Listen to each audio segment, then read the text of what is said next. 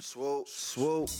Uh, belly full, heavy on the wall, cheaper. Heaven on cool, FM on your door speakers. Roof. Matt Orlando driver restaurant Amas i København, en af Danmarks mest usædvanlige toprestauranter. Matt er amerikaner. Han begyndte sin gastronomiske løbebane som 14-årig på et pizzeria og klatrede sidenhen til tops i den amerikanske gastronomi. Da han ikke kunne nå længere op i hjemlandet, rejste han til Europa, hvor han blev køkkenchef på Noma for nogle år efter at åbne sin egen restaurant. Her bærer kokkene hvide kokkejakker, ligesom Matt aldrig hoppede på kokkemodens lange fuldskæg. Matt fortæller her, hvorfor han forlod Noma, og hvordan han fandt sin helt egen vej med restaurant Amas. En vej uden surdejsbrød og nynordiske dogmer. En vej, hvor der stort set ikke er noget madspild.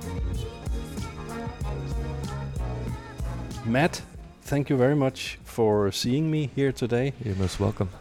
I'm starting to feel have a homely feel here Yeah, compared good. to when you just opened. It was you know very industrial. It's like the the feeling here is is uh, yeah hyggelig. Yeah, exactly. Yeah. Hygge. That's it's definitely you know it's it's funny you start with what you think is hygge when you open, and then as you go along, you just see lit, like the tiniest things that maybe the guests don't even notice, but are important, that are kind of subconscious. That you oh, that's we need to do that, and then you take you look five years down the road and you think about what it looked like five years ago. You're like, whoa, that was definitely in another direction than it is now. Is it five years ago you you you It- opened? It was five years ago in July.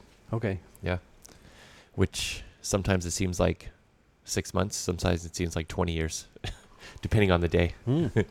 but um, yeah, we're doing this in English because uh, you prefer to speak English. I think I can portray English. my uh, Yeah. my feelings and emotions much better in English. Yes, yes, Yeah. it's understandable, and that's because you are from from California. Born and raised in California.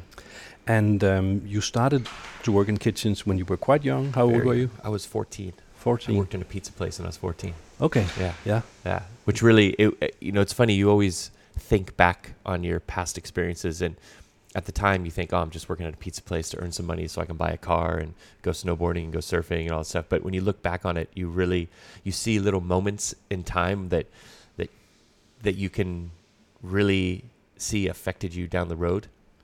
And this pizza place I worked at was called Olio's, and it was a, run by a husband and wife, really local. Like we, my brother and I, grew up playing uh, playing soccer with their kids, and and it was just this really. You go there and you just feel like like home, like hygge Okay. and uh, I got a job there when I was 14, and I was I was building the pizzas. That was my job, and making the sauce and making the dough. But the ultimate job was to actually work the pizza oven and cook the pizzas. Okay. So But you had you were rolling out the dough and putting the sauce and the toppings. exactly, and then you would hand it over to the guy Mhm. cooking the pizzas, which was like that's where you wanted to work. That guy was badass. Oh, okay. Yeah. And so I had worked there, I think I was like 15 and a half when I got the opportunity to work the pizza oven. okay. And that was like my first time ever cooking in a restaurant. Yeah. And it was kind of like you felt like you were like, okay, like the shit because you're cooking pizzas and everyone else is making pizzas. It was okay. it was cool. It was really I really and I look back on that now and that that really it was that that was like the first spark like the the adrenaline mm-hmm. rush from cooking that I can remember. What was on that first pizza? It was, I remember so clearly. The first one, it was oh, obviously sauce, cheese. It was pepperoni, mushrooms, and green bell peppers. Okay. That was the first pizza I ever cooked. And the, what kind of cheese was that? Mozzarella, was like a hard mozzarella. mozzarella. Yeah. A hard one. Okay. Yeah. Okay. And how did it turn out? This first pizza.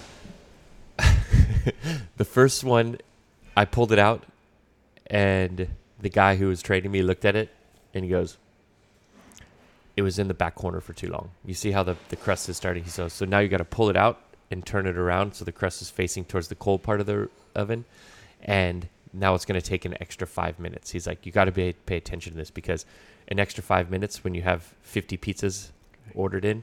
You can't wait five. If it's five minutes for every pizza, then people are wait too long. He's like, you have to know the hot spots and how to move them. And if you have multiple pizzas in, how to move them around so they take, they cook. Not only do they cook, but they cook as quickly as possible. Okay. And I was like, it was it was just, it was really interesting. Did you learn it?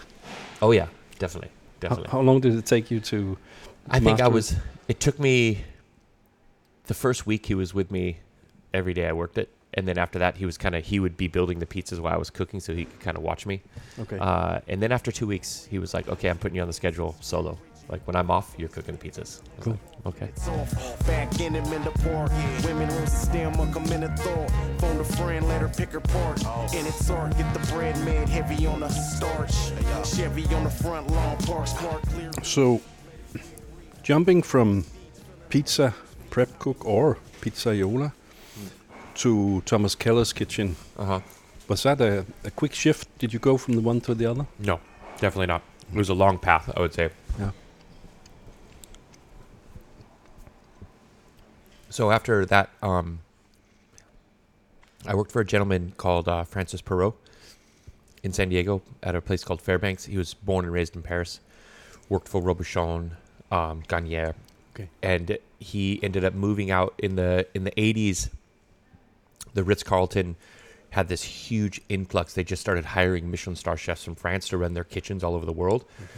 And he came out as a sous chef with one of his um, chefs he was working with um, to the Ritz Carlton in Vegas, and ended up working in Vegas for a long time, and then moving to San Diego and set up a restaurant in San Diego.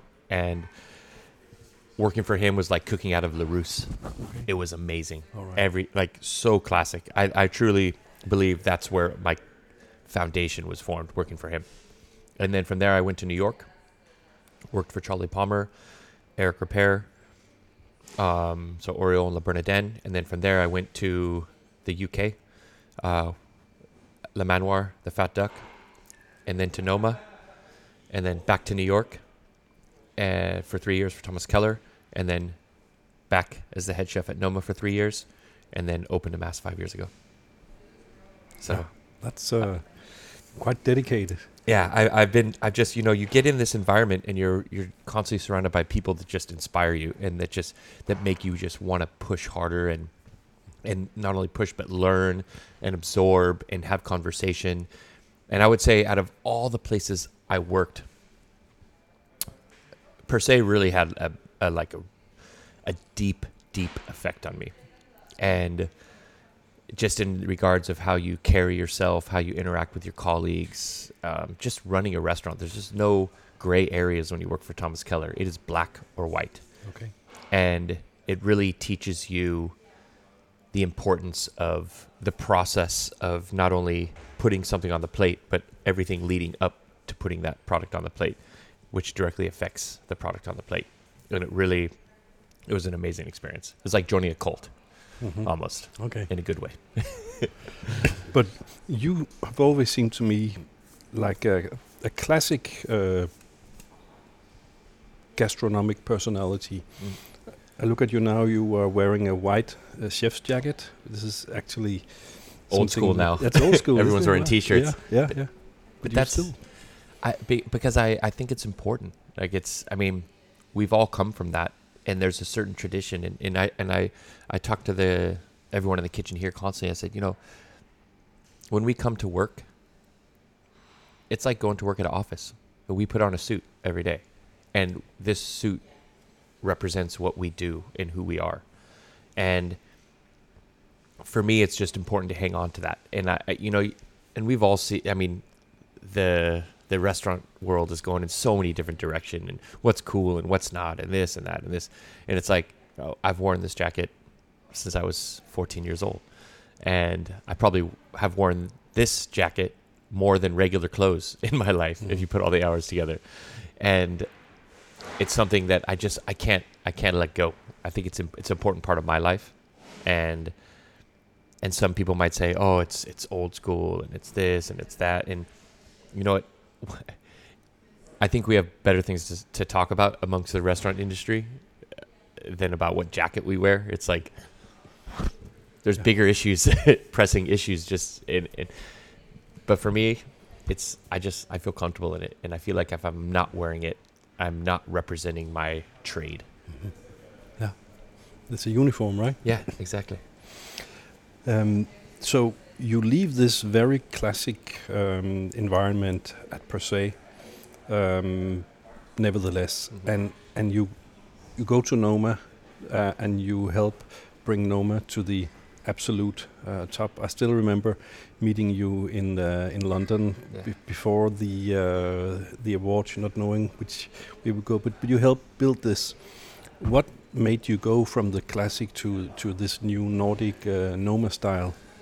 I think well, I had had a, I had had a taste of that. I was at Noma for two years before I was at Per Se, and it really, Noma for me was the perfect balance. The first time I was there, the the perfect balance of this kind of product focused, but really modern, and really looking at um, new ways to carry flavor, and and that was really exciting for me.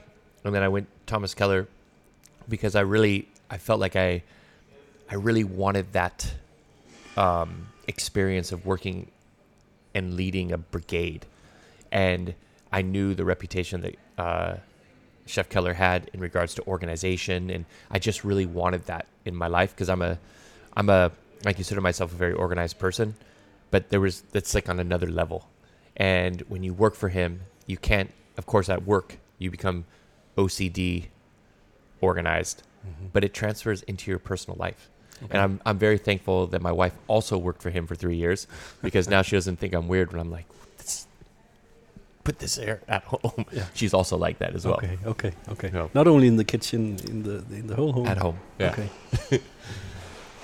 That's funny. And and staying at Noma, it brought you in contact with uh, you said the modern um, waves or the modern way of looking at food. Yeah. Um, food can be, you know, Thomas Keller. You know, when back when I worked there, um, it was very much, you know, thirty percent of the dish should be a protein. I'm Mhm. sorry. Seventy percent should be protein. Thirty percent should be garnish. So w- w- was that a, a rule? That was that was a rule we had to somewhat adhere to when writing menus and stuff. Yeah.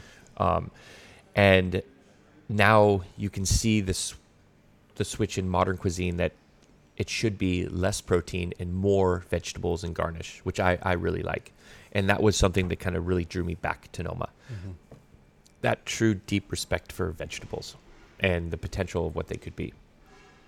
And that's really what I took from being at Noma is this this appreciation for the things that are considered not luxury products and how can you take those things and lift them to that same level. And so that that for me was really really special to be able to do it because you know of course when you work for Thomas Keller you know foie gras caviar truffles that's all part of the game um, which I have nothing against um, but it was just a whole I for me personally I'm always looking for something that can make my knowledge a bit more rounded and for me to come back to Noma and just see that way of thinking and kind of dive straight in because when you work for René, you are 120% all in.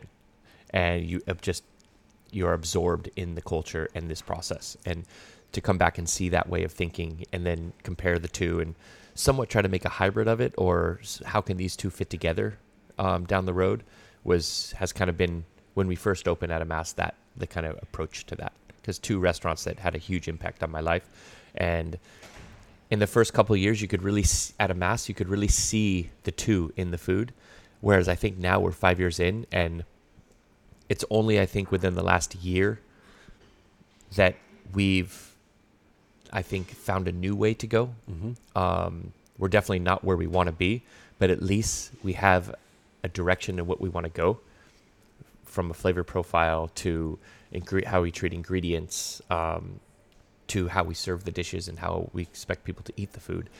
It's only in the last year that I feel that we've found something unique and in how we want to deliver this. And it's so that's taken us 4 years to figure that out. And and I'm I'm happy where we are now. I'm glad it took us that long because I, f- I feel we've found something that is different um, than what's happening in other restaurants in Copenhagen and maybe and maybe the world. That a new way of approaching ingredients and you know we have a very aggressive sustainability profile here, and we started to do that as the, responsible thing. But what's come out of that is a whole different creative process that none of us have ever been a part of. We're looking at these byproducts to find new flavors and find new ways of processing these to create new flavors. On the front lawn, park spark, clear leaves. Let it breathe, breathe. For the prestige, feeling let your ears feast. I be on the crease, sharp with a dip, like arms in a sleeve. Nigga came from the pit, Nick drive from the back seat. Tell him where to get. Chauffeur, chauffeur, behind. Jeg har fået Matt Orlando til at gå i køkkenet og stege noget af det forskellige charcuterie, eller bacon, som han eksperimenterer med. It's the that will be the sugar in that because that was the uh, brown sugar and uh, so you, this one smells so good. The garlic bacon. Yeah. But I see there's no sticking No, whatsoever. no. So you just gotta make sure the pan is hot 1st and then if it does stick, you just leave it. A lot of people, it sticks, people like, oh no. But that's that's just moisture. As soon as that moisture evaporates, it'll unstick. Okay. It's about being when you cook with uh, stainless steel. It's about being patient. Yes. Not a lot of people are cooking with stainless steel. No. And what oil do you use? Just uh, sunflower seed oil.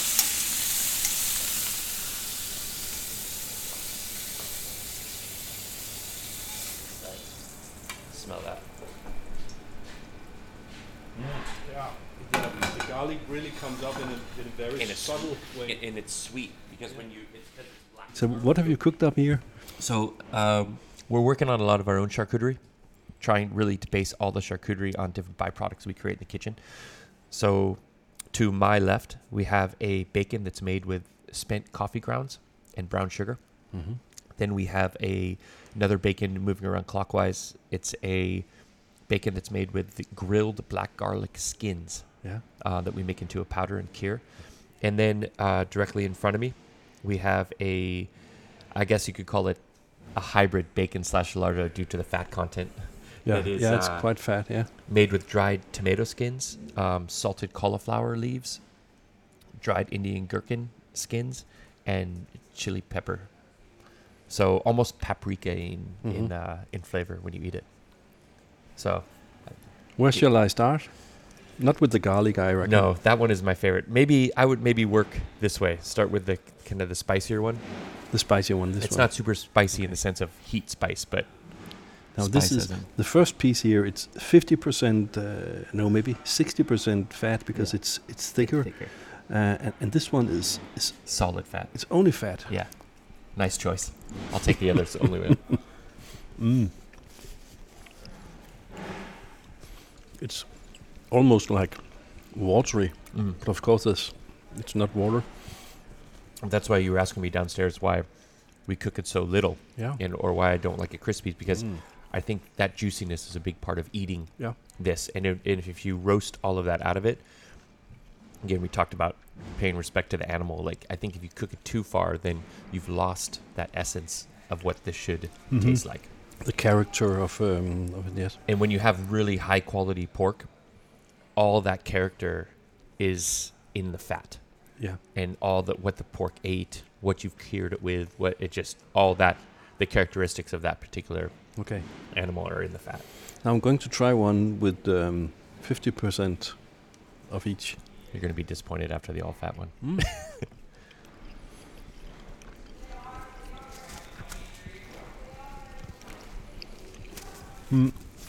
Well, I won't call it disappointed because the the, the pure fat thing was Mm. really it was almost like you know, water Explosion. coming. Yeah, yeah. Exactly. But here, it's obvious that the meat would Mm. not be perfectly delicious if you had it without the By itself. Exactly. Together, I think this is a wonderful balance. Yeah, exactly. I think that's the the hardest thing to achieve with with bacon is that you know you you're curing two different medians. You're curing fat Mm. and you're curing meat. And to cure fat, you almost have to over cure meat. So you need that ratio of fat to meat in the bacon to compensate for that. Yes, Because the meat in itself is very salty here. yeah, So I think it would. Let's try one, just to. Or take the fat off and yeah,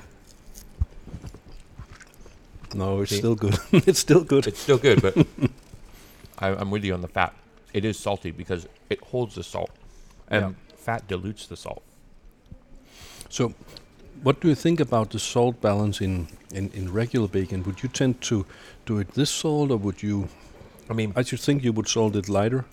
if you taste around, you'll see that these are all salted in different levels Okay. based on the product itself.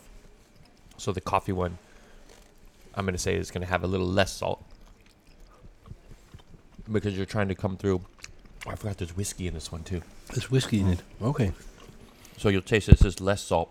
So the sweetness of the brown sugar and the bitterness of the coffee come through more. Yeah, I I sense the whiskey. Mm-hmm. Whiskey in the lard. Yeah.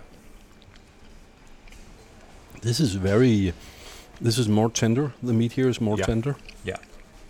And the coffee taste that goes through is really uh, surprising. Mm. And it's mellowed out with the sugar. Yeah. If, it, if there was no sugar, you'd have this really bitter, harsh from the coffee. That's the sugars to balance that. It's a bit like a solid Irish coffee. Yeah. exactly. That's There's actually- fat, the sweet. There's, I never thought of that. That's the Irish coffee bacon. do you have a Bailey version? We we actually uh, we make our own Baileys if you want to try it. You do? Yeah. It's with whiskey and coffee. You want to try a little bit? Yes, I love to. You're not having? I'm, Thank you. I gotta work. I'm working. okay, so the the um, the color is uh, quite dark. Coffee-ish. So I'll explain the process. This is milk and cream that we infuse with coffee grounds overnight, a cold infusion, and then we make a sabayon with whiskey in it. So you use egg. Egg, Okay. exactly. We make a sabayon with whiskey in it, and then we take that sabayon and we fold the coffee cream into that. Okay. And that's what you have. Wow. Mm. This is dangerous. it's and it's better than Bailey's, of course. Yeah. It's not so sweet, Mm. and it has um, yeah. Again, the coffee gives it um, a, an edge. And it's also uh, also some freshness from acidity. Where's the acidity from? Um, I would say it's coming from the whiskey Yeah. because we, yeah, Okay. yeah. This is Bailey's and bacon. And this is going to be a good day. A good day. a good day.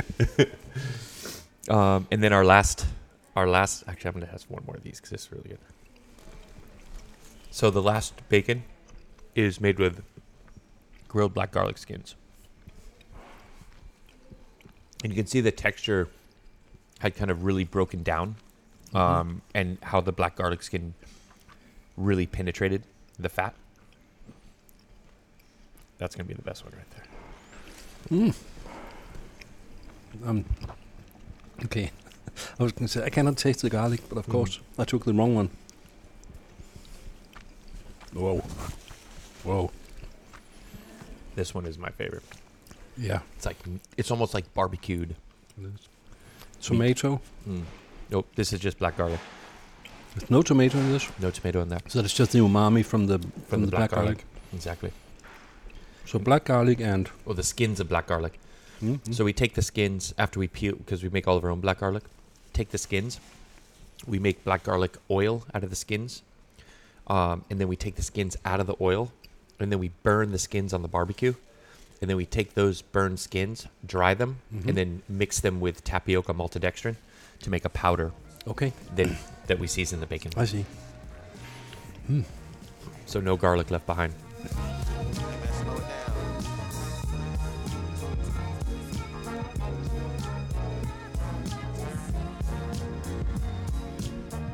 Why did you leave Noma? I think you come to a point. I think any chef comes to a point in their career where they're kind of like, okay, I've done, I've done the classic, I've done the modern, I've done the hybrid, classic, modern, I've done all this stuff, and you start to develop your own ideas, and you take what is good from restaurants. You also take what's you don't agree with with restaurants, and you and you kind of log that in your brain to say, okay, I don't ever want to do that. Um, I don't agree with it, and I think you just get to a point where you just want to do what you want to do and you don't want to be confined. I remember having this conversation with Chef Keller uh, where he had he had showed up and I had I was I wrote the menus for half of the services um, during the week when I was the um, executive sous chef And he says to me, he's reading the menu that we were going through. It's like two o'clock in the afternoon, so the menu is locked in, and he says, "Explain this dish to me that you're putting on the menu." And I explain to him, and he goes, "Now, chef, you need to ask yourself, would Thomas Keller do that?" And I was like, "Oh God." Maybe I'll change it. What dish was that? It was this cauliflower dish where we were doing this. It was like lardones and and like capers and raisins and and like tiny cauliflower florets, like almost like a ragu. And then there was this just this very aerated mousse over the top of it, so it just looked like this white cloud. And uh, he wasn't too into that white cloud, if you will. Yeah. Okay. Yeah, yeah. And was there something in, in, in Noma where you said, okay, now I don't want to be restrained by, was that the new Nordic dogma? Or? I, you know, that that was one thing. Um, and ironically, I think Noma is actually shifting quite a bit away from that now, and we're shifting actually more towards it, uh, becoming more hyper local and and really trying to support the farmers around us, and not really.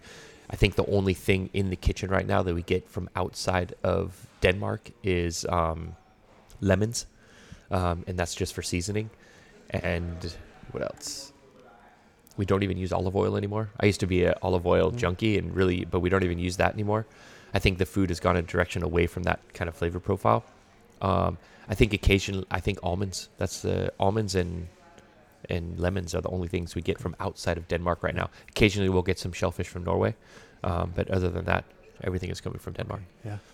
I just see so much potential here, and it's like everyone is going away from this new Nordic dogma. Um, no one wants to be pigeonholed into it and all this stuff, and I was a huge voice of that in the beginning. Mm-hmm. But the more and more you get into speaking with the producers here and seeing how special the products are, and and I mean just supporting the growers in Denmark, the the more important, the more the importance of it becomes, more apparent the importance of it becomes because from a because we have such a sustainable sustainable profile or responsible profile, I that a carbon footprint comes with that. So if we can reach out to people that are close to us that are doing a very high quality product, because in the end, flavor is the most important. I'll never use something just because it's local if it doesn't taste good. I mean, tasting and really having the best product available is number one priority. And it's the same goes for byproducts. Exactly. Mhm. I mean, we, the driving force behind everything we do with the byproducts is deliciousness. I mean, we'll try something 10 times to try. I, perfect example, I'm trying to put this new little petit four on right now with carrot skins and parsnip skins, almost like a brownie. Um, and at one point last week, I was like, we're not, we're not doing the carrot skins. As much as I want to use them in it, it Mhm. just doesn't fit Okay. the flavor profile of it. So we'll never deliciousness is the driving force behind everything we do yes. from a sustainability standpoint. And because of that thought process, that has allowed us to actually find new flavors. Mhm. Um, as opposed to just finding a new technique to turn something into something just to use it. That that that thought process doesn't exist here. And one example was um, the the coffee uh, in the bacon and the coffee in your little cookies. Yeah. Uh, that also gave you. Could you give another example of uh, flavors you explored uh, or? Yeah, I think we used uh, we were using yogurt whey, Yogurt way, yeah. reducing that to make an ice cream a while ago. Mm. but we were left with lots of yogurt curd after we took the whey out of it. Okay. So then we decided, okay, let's let's make a miso out of this yogurt curd. And it was the first time any of us had had a made a miso with anything that had soluble fat in it, as in the yogurt curd. And when we did this, it tasted like blue cheese. Like Blue cheese, blue cheese. Okay, Yeah. yeah. which we weren't expecting at all Okay. and actually we just used that flavor to play into a a, a blue cheese serving Hmm. actually it was like blue cheese with herbs on a on toast Okay. but it, there was no blue cheese or penicillin in it at all Okay. Interesting. yeah and also coffee ground and tomato skin misos have been really interesting Yeah. really interesting and you get this really kind of almost like red berry flavor out of it like dark red berry Okay. yeah when you opened Amass, you um, I remember this as one of the, the very interesting aspects. You decided not to have regular bread. in the menu. This was a time where where finding a, a very good sourdough wheat bread was, was not something you, you did every day. It was Yeah. kind of uh, special when you went to Noma. The, the wonderful bread they just Mhm. freshly baked uh, and all this. And um, you started out, you told me, to, Mhm. to try and develop your own sourdough bread, but but you you took another route. Yeah. Please tell me about that. Well, so I was baking sourdough in Yuli and I's apartment before we opened here, and made some decent loaves. And but I just got to the point where, you know, there's there's a group of restaurants in this city where everyone eats at when they come to town, mm-hmm. and two of those restaurants make really good sourdough bread, Noma and Relæ. And I thought to myself, why why am I going to try to make another sourdough bread? First of all, these two places have had already years of trial and tribulations to get where they are for their sourdough. So there's no way our sourdough is going to be as good as theirs to start with. And they're going to go eat at those two and then come here and then have the sourdough that's kind of subpar. And it could take us a couple years to get to the level. So I said, okay, I'm going to start researching traditional breads in Scandinavia. And I came across a bread in Norway called lefse, which is traditionally it's a it's a potato based bread. It's potato and flour, and it's a very th- flat bread. And they gently lay this kind of rolled out dough on the grill, and then they grill it, flip it, Open fire. open uh, barbecue type of grill Okay. and they lay it on the grill, flip it, flip it, grill it, pull it off, and while it's still hot, they fill it with a filling, whether it's like a sugar and butter or is it jam, and then while it's hot, they roll it, and then it kind of sets and becomes crunchy. So you eat this kind of crunchy grilled potato bread. So that idea fascinated me, and I of course didn't want it to be a flatbread like theirs, where it's like kind of crunchy. It needed to have a bit more body to it. Mm-hmm. And of course, with my time at Noma, where fermentation is ingrained into your brain, I thought, how can we apply more flavor to this bread, make it a bit more leavened like a regular bread, so more fulfilling than a flatbread? And so then I just started experiment. I started to experiment, and the bread now is actually very different than it was when we opened Okay. we've figured out that's mostly because we're un- we understand it more now exactly what's happening in the process before it was kind of like ferment your potatoes mix them with yogurt and flour and salt and form them and then grill them. Now it's actually we we understand the fermentation process that's taking place now. And we understand that that is actually by being a bit more patient with it and letting it sit in the fridge for a few days and letting those kind of lactic bacteria take over and, and get to know the flour and the yogurt and because you have a lactic fermentation with the potatoes and then you introduce that to a mixture of flour and yogurt which also has lactic bacteria in it So you take the raw potato, we boil the potatoes you boil the potatoes first, and then we peel them peel them afterwards. after they're boiled Okay. And what's really important is that the person who peels them wears no gloves because you need the bacteria on that person's hands to kickstart the fermentation. So people don't wash their hands before they. Well, They do wash the, they, they do wash their hands because we don't want the bad bacteria in there. okay. So, um, but there's natural uh, microflora on your fingers. So it's a bit like stomping grapes uh, with your bare feet. Exactly. hmm That's exactly the process, or the thought process behind it.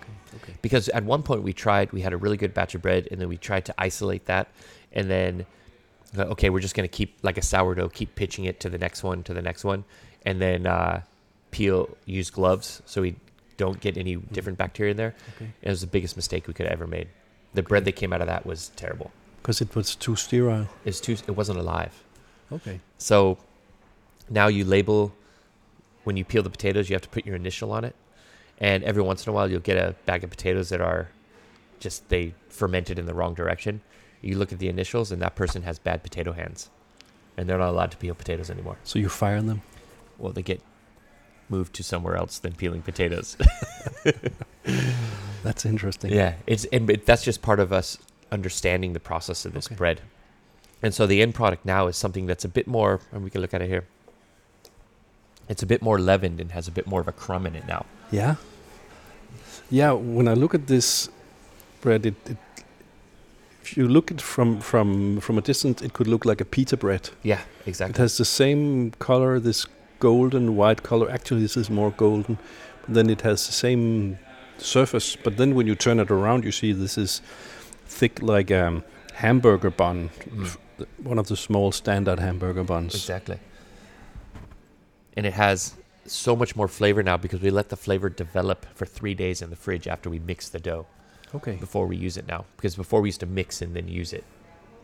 There's there's a slight um, scent smell of, of butter. On the because we brush it with butter before we bake it. You do okay. So we we we grill it hmm outside of the barbecue till it's about seventy five percent cooked, Okay. and then during service we lightly brush it with butter, and then we put it in the oven to finish the next the In the twenty five percent, Okay. Okay. and then it gets the the rise on it.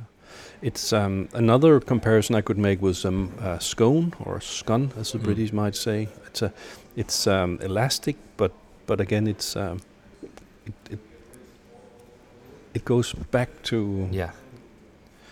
okay. Yeah, but the the very first versions were about maybe half the thickness Yeah, and much denser. that I remember. Yeah. I, I, remember. I was not uh, a huge fan of I your first. You remember? I remember the write up.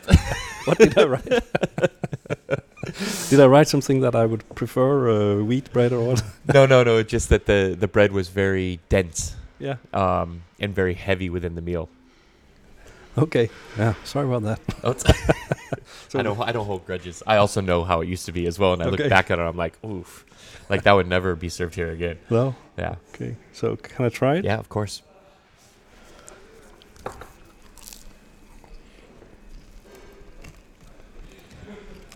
Mm. Now, this is delicious. Mm. This is um, this is delicious. I think the butter was a butter on in the beginning. There was, It was okay. but because it was so dense, the butter kind of became part of the whole Yes, yes, thing. yes, like yeah. now, the textures are very different throughout the bread. Mhm. It has a wonderful um, juiciness, saftighed, Mm. and then it has um, an acidity which which makes it very um, fresh. hmm That's the fermentation on the potatoes. Mm-hmm. How much um, flour is in it? I would say less than half of the product is flour, Half. Okay. Yeah. and then yogurt and potatoes. That's it, and a little bit of salt. Mm. No pepper. No pepper. No. No. And then we serve. We change this constantly. So this is all the trim from our pumpkins because we have a pumpkin dish on. Yes. We take that trim, we roast it in the oven, puree it, and then we take sunflower seeds, pressure cook them, mm-hmm. and then we um, puree those, and then we add a vegan yogurt culture to sour it like cream, like making a butter, but it's sunflower seeds. Vegan yogurt. Okay. It Yeah. looks like um, mustard. It looks like old-fashioned um, Yeah. mustard. Yeah. And then there's a yeah pumpkin, and then a little bit of padrón peppers, grilled padrón peppers that we grew this year. Mm. Mm. The texture in this is something like a mix between whipped butter and mayonnaise. Mm. So it has this airiness, but it, it has the, the creamy, the creamy um, consistence that when you take it in, it's almost like it, if it was whipped butter. Yeah, I mean the idea was to make a vegan butter, Yes. And that, that's kind of that that sunflower seed base is a, a great vehicle because you can do kale mixed in with this, Mhm. anything.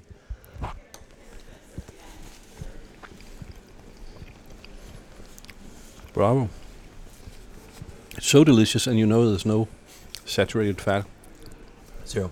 And after us eating 100 grams of uh, bacon each, this We needed might be a something healthy. yeah. Well, bacon is healthy, but in, in the right context, right? Exactly.